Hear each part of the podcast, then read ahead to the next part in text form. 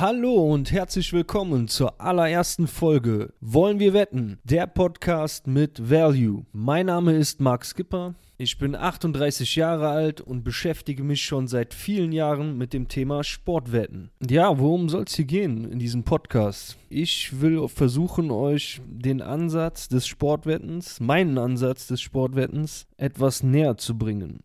Das heißt, ich werde hier meine Wetten teilen, also meine persönlichen Wetten, die ich selber auch täglich setze, fast täglich. Und ähm, ja, will euch so ein bisschen mitnehmen auf, auf meinen Weg, den ich jetzt schon sehr, sehr lange gehe. Also das Konzept wird so aussehen, es wird jeden Montag und jeden Freitag eine Folge erscheinen. In den ersten sechs Folgen wird es nur Content geben, beziehungsweise den wird es natürlich immer mal so zwischendurch geben. Aber äh, ja, wetttechnisch ist ja momentan noch nicht so viel los. Die größten europäischen Ligen haben ihre Saison noch nicht gestartet und deswegen würde ich die ersten Folgen auf jeden Fall nur dazu nutzen, um euch so ein bisschen das ganze Thema näher zu bringen, bevor es dann, äh, ja, bevor wir dann auch mit dem Wetten richtig anfangen.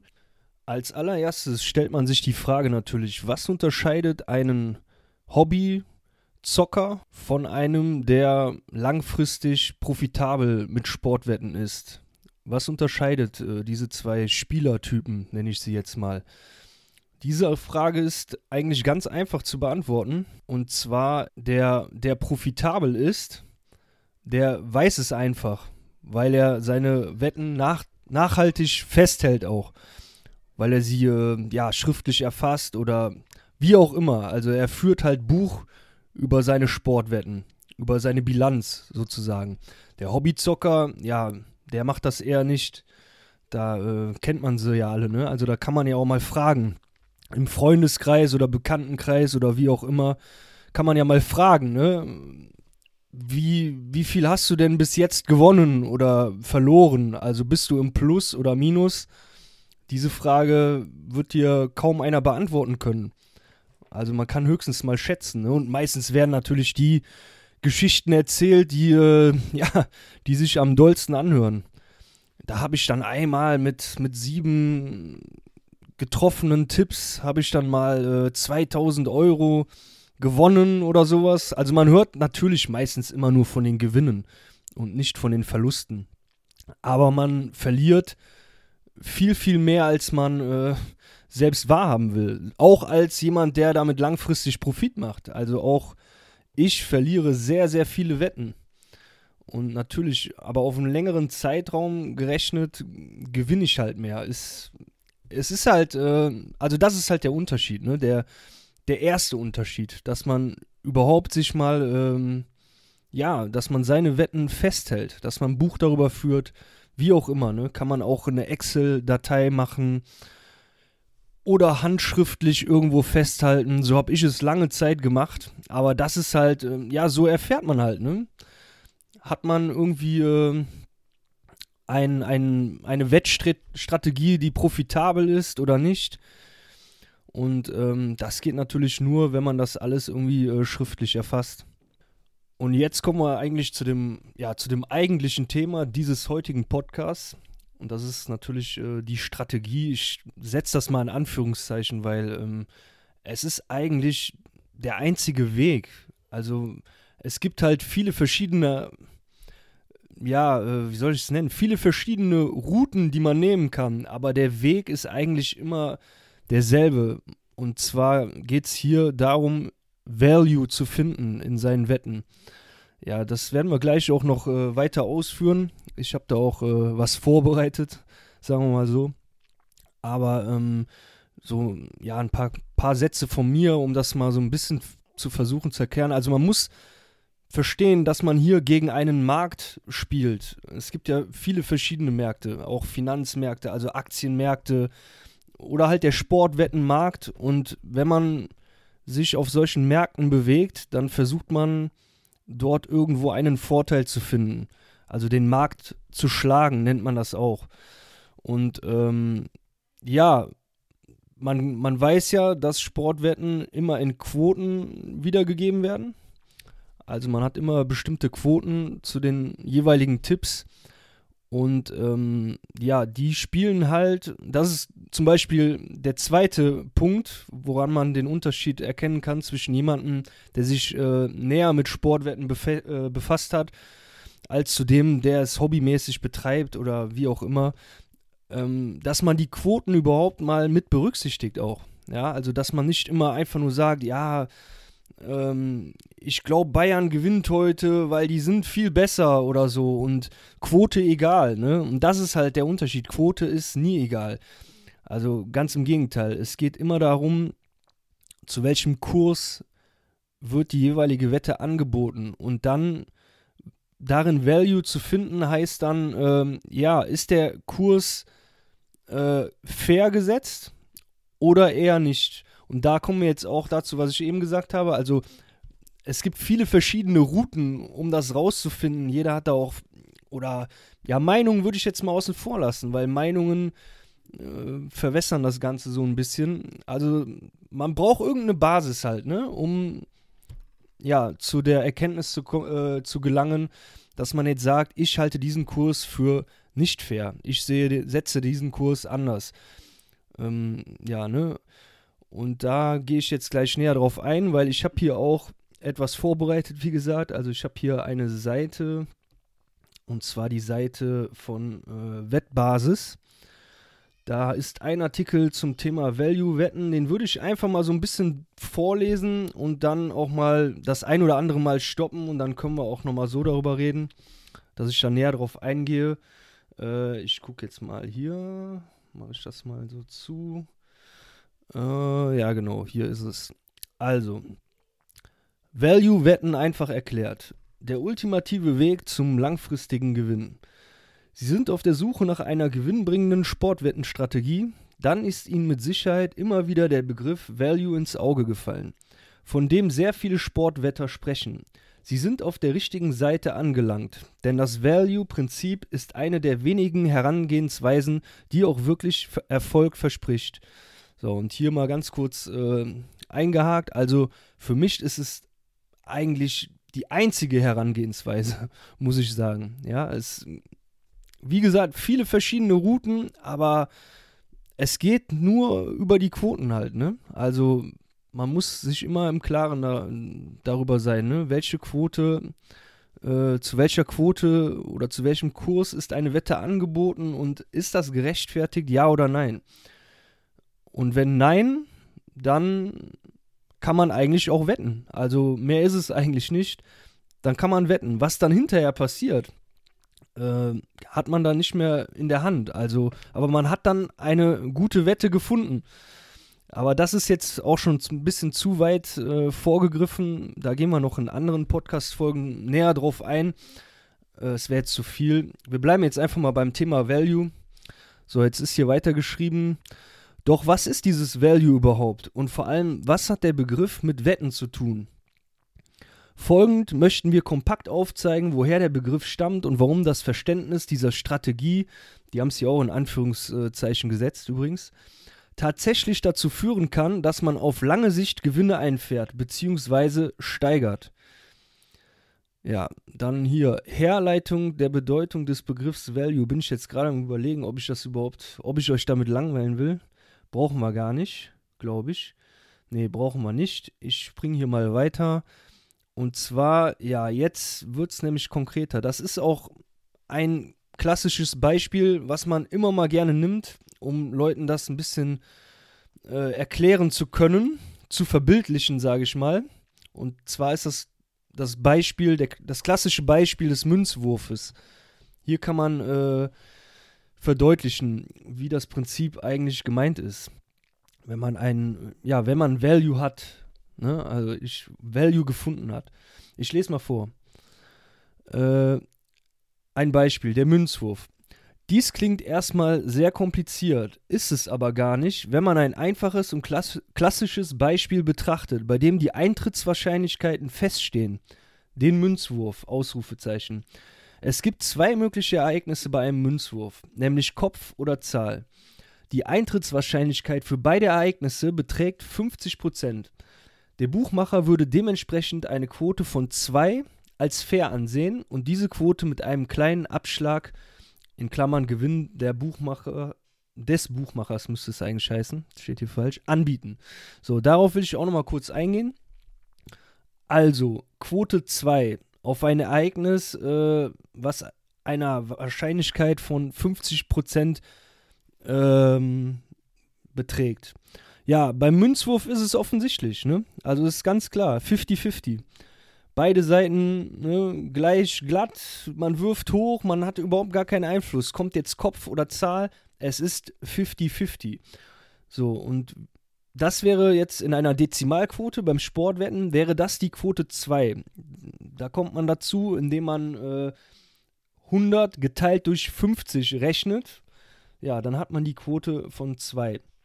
Es gibt natürlich auch äh, ja, ne, andere Dezimalquoten, da braucht man auch einen Taschenrechner, es sei denn, man macht es ein bisschen länger, dann hat man jede Quote auch schon mal fast gesehen, dann weiß man ungefähr, in welcher äh, prozentualen Wahrscheinlichkeitsregion man sich befindet, aber so rechnet man es aus auch, ne? Also 100 geteilt durch 50. Wenn man jetzt irgendwo was sieht, wo man sagt, ja, Wahrscheinlichkeit äh, sehe ich bei 60 Prozent, dann rechnet man 100 geteilt durch 60 und erhält dann eine Quote die fair wäre. Ne? Wenn die Quote da drüber wäre, dann ja, hätte man eine Value-Wette.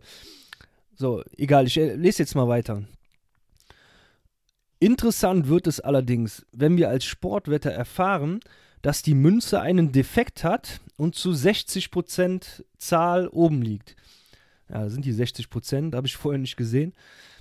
Der Buchmacher weiß vielleicht zunächst nichts davon und behält die Quote 2 in Klammern, zur Vereinfachung vernachlässigen wir den Gewinn der Wettanbieter und gehen von Quote 2 aus. Klammer zu, ja. Jetzt haben wir eine sogenannte Value-Wette vorliegen, denn wir können die wahre äh, Eintrittswahrscheinlichkeit besser einschätzen als der Buchmacher. Für uns hat die Quote von 2 auf Zahl sozusagen einen Mehrwert und es wäre langfristig profitabel auf Zahl zu setzen, solange bis der Buchmacher die Quoten angepasst hat. Eine Wette kann also einen gewissen Mehrwert beinhalten, den wir aber zunächst schätzen müssen, um ihn annähernd zu identifizieren. In der realen Sportwelt ist dies aber um einiges schwieriger als in dem vorangegangenen Beispiel. Ja, ist klar, ne? Also ist festgelegt beim, bei einem Münzwurf, ne? Haben wir ja eben drüber gesprochen. 50-50. Ganz klar, ist jetzt ein fiktives Beispiel, dass man sagt, man erkennt irgendwo einen Fehler, den die Münze vielleicht hat oder so, ne? Dass auf einer Seite, zum Beispiel hier haben sie Zahl genannt, dass da der Vorteil größer wäre, ne? Äh, ist ja eigentlich sehr, sehr selten. Aber äh, nehmen wir mal an, wir hätten die Information und der Buchmacher hätte sie nicht und bietet weiterhin die Quote 2 an. Ja, also wenn du mich dann fragst, spielst du jetzt Kopf oder Zahl, dann nehme ich natürlich Zahl, weil ist ja wahrscheinlicher, ne? Ist ja ganz logisch, also von den zwei äh, Ausgängen. Und dann ist noch etwas wichtig, worauf die da auch so ein bisschen eingehen.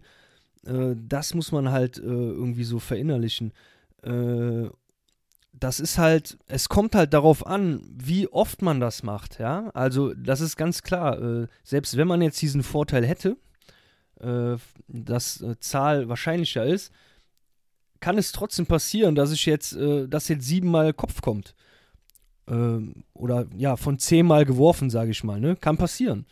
Warum auch nicht? Zehnmal ist sozusagen eine sehr, sehr geringe Stichprobe, was sowas angeht. Ne? Wenn ich die hundertmal werfe, ist es schon eher unwahrscheinlicher, ne? dass derjenige, der Kopf nimmt, äh, öfter Kopf hat als derjenige, der Zahl nimmt. Ja? Aber ich sag's euch, es ist immer noch nicht so abwegig. Ne? dann wird's klar. Also, wenn wir die tausendmal werfen würden, ähm, ja, dann wäre der Vorteil sehr, sehr wahrscheinlich bei, bei demjenigen, äh, der Zahl nehmen würde. Und bei 10.000 Mal ist es unvermeidlich eigentlich, ja. Also da sprechen wir wirklich davon. Da müsste man so viel Glück haben, diesen Vorteil äh, zu schlagen. Das ist äh, eher abwegig, unrealistisch. So, also das verdeutlicht dieses Beispiel auch so ein bisschen, ne? Also ganz klar, wir haben hier einen Vorteil und den nutzen wir dann, ne? So, jetzt weg von der Münze, mal wieder hin zu den Fußballwetten oder Sportwetten an sich. Ja, bei Sportwetten ist das natürlich schwieriger, ne? Da können wir das nicht sehen. da, da liegt die Krux eigentlich drin. Ne? Also äh, ist es jetzt Value, ja oder nein? Und das ist halt, das zu erkennen, ist äh, schwierig. Das ist die schlechte Nachricht. Die gute Nachricht ist, äh, niemand weiß es vorher, auch die Buchmacher nicht. Ja? Auch Buchmacher sind nur Menschen, kochen mit demselben Wasser wie ihr und äh, von daher niemand weiß es. Es ist des, deswegen, wir sprechen hier von Wahrscheinlichkeiten. Ne? Äh, also wir sind ja ne, an der Wahrheit äh, vielleicht maximal nah dran oder so, aber wie ein Spiel jetzt wirklich ausgeht, das kann man gar nicht vorhersehen, ne? Weil da auch so viele Faktoren mit einer Rolle spielen können, ja, eine rote Karte, ein, äh, ja, weiß ich nicht, also es spielen so viele äh, Parabeln mit einer Rolle, das kann man nicht so leicht äh, vorhersehen, ne? wie jetzt bei einer Münze, wenn man sieht, okay, da ist eine Kerbe drin und man hat das beobachtet, man hat dann Vorteil, dann spielt man das an. Nein, äh, das ist natürlich beim Sportwetten ist das schwieriger, aber ähm, es ist möglich. Ja, also wie gesagt, Buchmacher sind auch nur Menschen und ähm, die haben denselben Ansatz auch. Ne? Allerdings muss man sagen, die haben sehr, sehr viele äh, Möglichkeiten und äh, sehr erfahrene Leute. Also die sind schon sehr gewieft. Und deswegen, es ist schwer, diesen Markt zu schlagen. Ne? Also vor allem diese großen Märkte. Ja, diese, diese Märkte, wo so viele Informationen auch vorliegen, ne? Champions League, äh, Bundesliga, Deutsche Bundesliga und so weiter, ja. Das ist einfach, äh, ja, also das ist sehr schwer, da langfristig erfolgreich zu sein, ja. Und ähm, mit sehr schwer meine ich, also man spricht da, es gibt da so dunkle Zahlen, die da immer so im Netz kursieren. Äh, man kennt sowieso sehr wenige. Ne? Ich glaube, ihr kennt wahrscheinlich auch niemanden so richtig, der damit sein Geld verdient, äh, der wirklicher Profi ist. Ne? Ähm, man spricht da von einer einstelligen prozentualen Zahl, so, ne? Also Leute, die das wirklich äh, schaffen. Und ähm, ja, da gibt es halt viele Routen, haben wir ja schon drüber gesprochen. Ich lese jetzt mal weiter.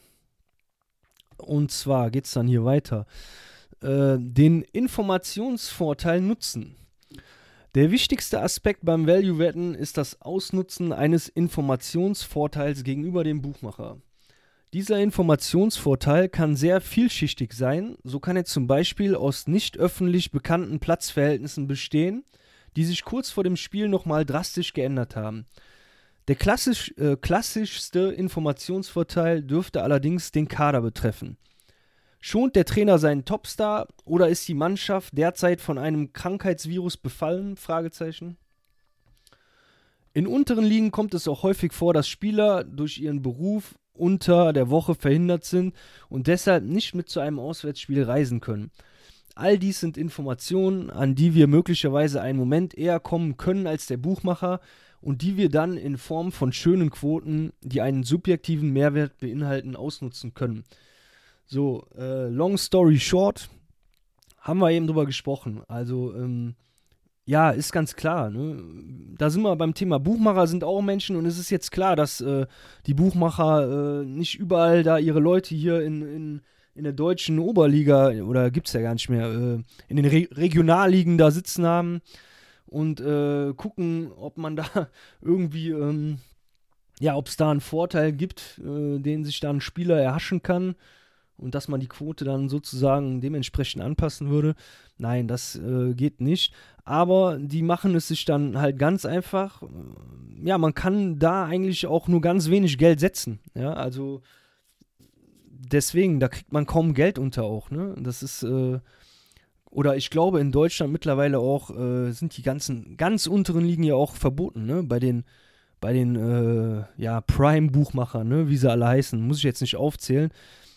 Da kommen wir auch nochmal äh, zu in einem späteren Podcast zu. Äh, will ich heute nicht drauf eingehen, was die Buchmacher angeht. Ist auch ein ganz wichtiger Punkt, ne? um profitabel irgendwie mit Wetten was reißen zu wollen, ist die, die Auswahl des Buchmachers äh, sehr wichtig. Und äh, da ist auch wieder ein Unterschied. Also nehmen wir jetzt mal den dritten Unterschied zwischen dem Hobbyzocker und dem profitablen profitablen Sportwetter ist die Wahl des Buchmachers. ähm, ja, die meisten, haben wir gerade gesagt, spielen halt ja, bei denen, die man aus der Werbung kennt und, und so weiter. Und äh, ja, da gibt es halt äh, einen Unterschied. Ne? Also, und die, die Buchmacher, die der Sportwetter nimmt, äh, wo man langfristig gewinnen kann, äh, nicht nur der Quoten wegen, äh, ja, die, äh, die kennen die meisten gar nicht, ne? Die spielen. Äh, und wie gesagt, will ich heute nicht zu sehr darauf eingehen, ist aber auf jeden Fall ein riesen, riesen Hebel, ne? Äh, ein langer Hebel, den man äh, da umlegen müsste. So, ich lese mal weiter. Value berechnen.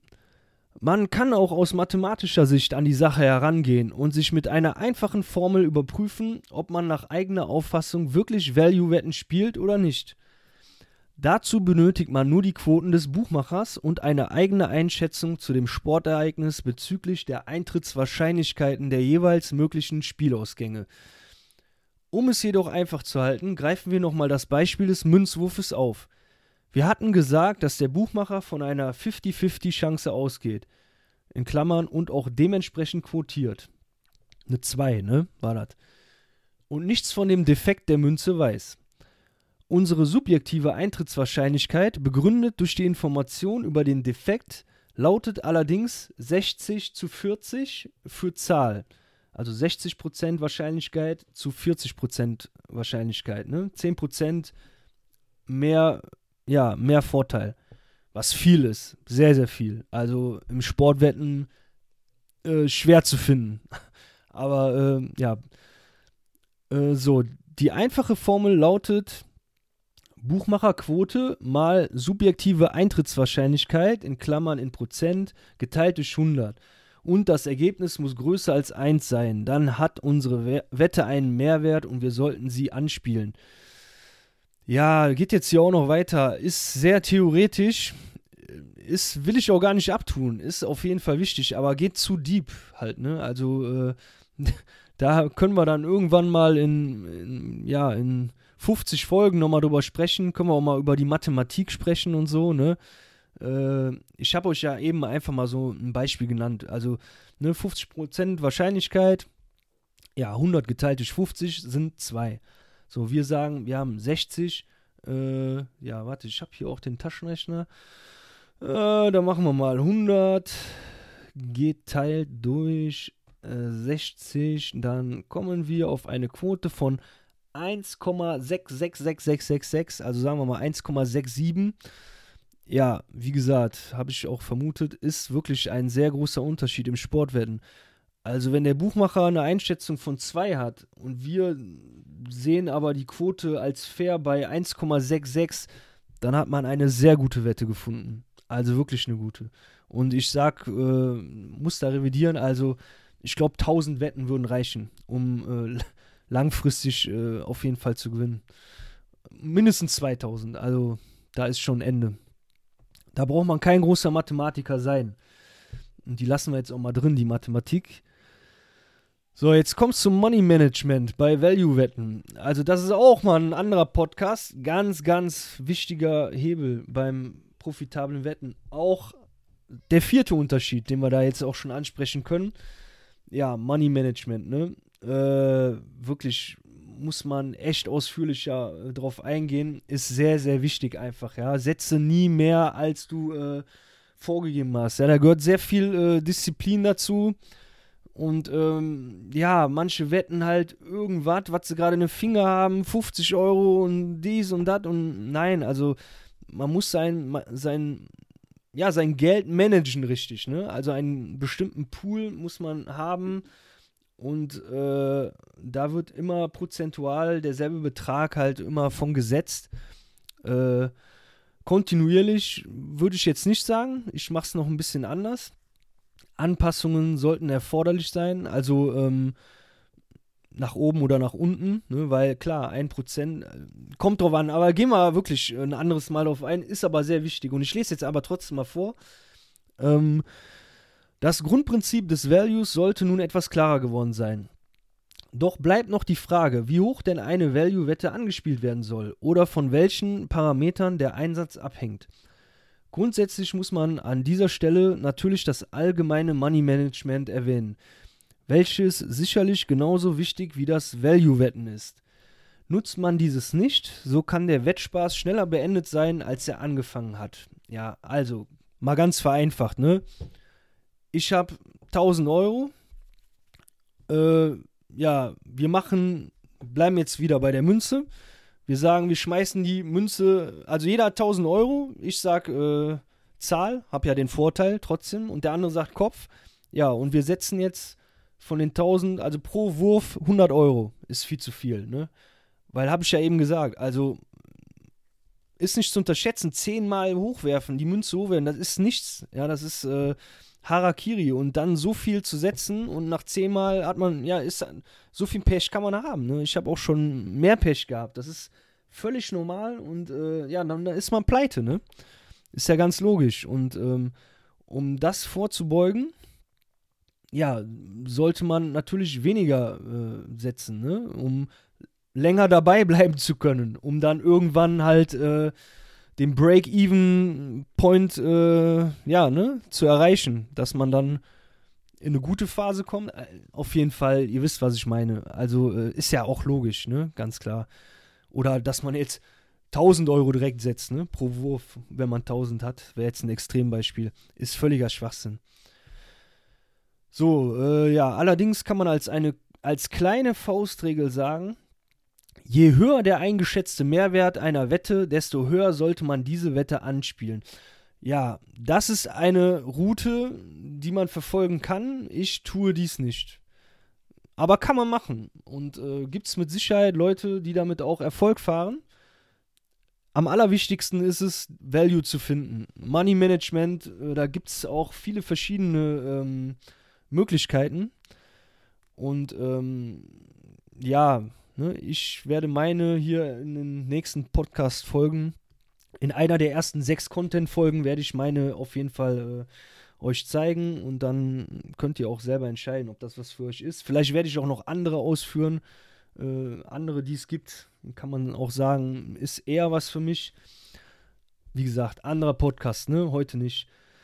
Ähm, Ertragssteigerung mit Höchstquoten. Wie in einem anderen Artikel unserer Seite schon erwähnt, ist es unerlässlich, die Höchstquote zu spielen. Ja, Thema Buchmacher, ne?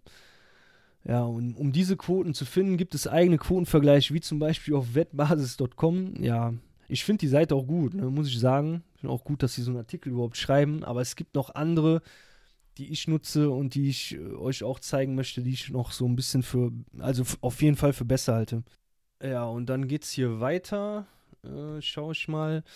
Selbstkontrolle als Basiswerkzeug. Ob jemand Value-Werten dauerhaft findet und jene dann auch spielt, erkennt man besonders gut daran, wenn auf lange Sicht ein Gewinn eingefahren wird.